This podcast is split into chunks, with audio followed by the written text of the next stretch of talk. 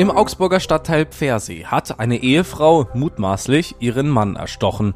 Ich spreche gleich mit meiner Kollegin Ina Marx darüber. Und Entsetzen über Baumfällungen am Lech. Das ist der Nachrichtenwecker an diesem Mittwoch, dem 28. Februar. Ich bin Moritz Weiberg. Guten Morgen. Die InhaberInnen von 71 Geschäften in der Ulmer Straße im Augsburger Stadtteil Oberhausen müssen sich ab Sommer auf schwierige Monate einstellen.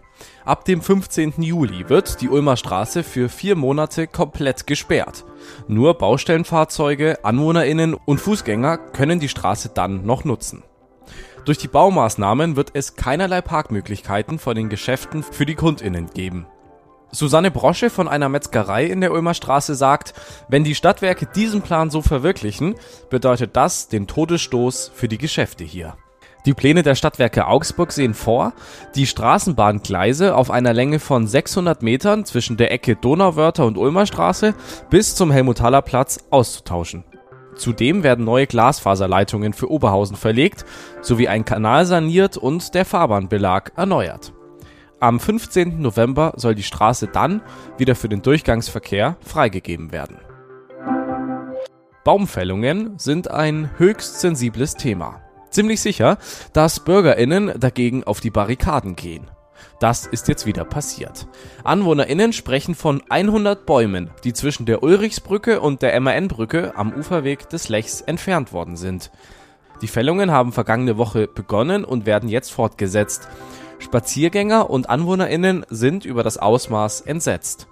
Bis Montagnachmittag gab es keine offizielle Erklärung der Behörden, warum sie diesen Schritt veranlasst haben. Mein Kollege Michael Hörmann aus der Stadtredaktion kommentiert, das ist ein Skandal.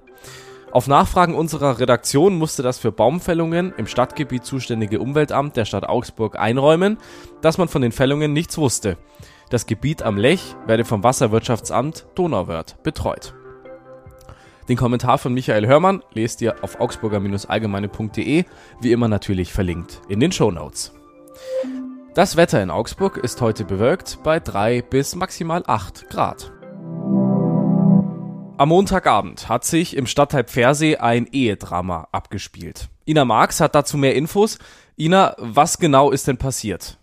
Ja, hallo Moritz. Ähm, ja, die Polizei hat uns am Dienstag darüber informiert, dass diese Bluttat sich am Montagabend in Pfersee abgespielt hat, in einem Mehrfamilienhaus.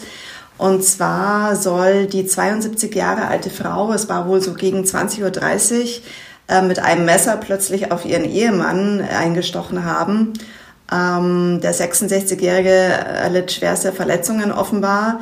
Es war wohl so, dass Angehörige, die das mitbekommen haben, ähm, sofort den Notruf getätigt haben. Die Polizei, Rettungsdienst, alle rauschten an, aber für den Mann kam ähm, jede Hilfe zu spät. Er konnte nicht mehr reanimiert werden. Der war 66 Jahre alt. Was ist denn jetzt mit der vermeintlichen Täterin der Ehefrau passiert? Ist sie in Gewahrsam? Also die ist gleich vor Ort noch vorläufig festgenommen worden.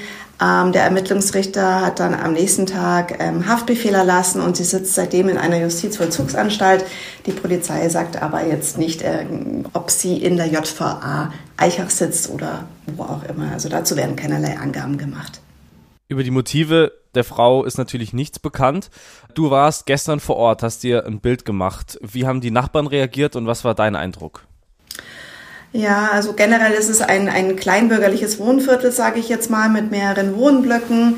Die Nachbarn ähm, waren alle entsetzt. Die haben selber von der Tat am Abend gar nichts mitbekommen, sagen sie. In der einen Wohnung wurde ein Kindergeburtstag gefeiert. Ähm, der andere Nachbar ist erst vor kurzem eingezogen, hat irgendwie saniert, hat noch ein bisschen geweißelt, hat auch nichts mitbekommen. Also erst als dann die Polizei mit mehreren Fahrzeugen vor Ort war und mit Blaulicht. Klar, ähm, da hat man natürlich dann schon aus, aus den Fenstern geschaut, aber ansonsten ähm, haben sie nichts mitbekommen. Am Tag danach, am Dienstag, stand dann auch die Kripo bei ihnen vor der Tür, hat natürlich die Anwohner und hat die Anwohnerinnen gefragt, was sie denn so beobachtet haben. Aber also viel konnten die Nachbarn nicht dazu erzählen. Wie war das Opfer und die vermeintliche Täterin denn in der Nachbarschaft bekannt? Äh, was wissen wir über sie? Also sie haben wohl recht ähm, abgeschieden gelebt, sage ich jetzt mal, obwohl man so nah aufeinander lebt.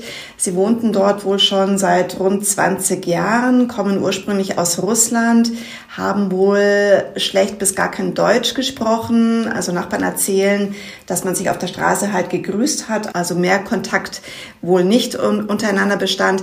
Eine Nachbarin schilderte, dass im Sommer, wenn die Fenster offen standen, es ähm, wohl öfters oder wohl öfters aus dieser Wohnung Streit zu hören war, ähm, aggressive Stimmen, die sie gehört hatte, sowohl von dem Mann als auch von der Frau selbst.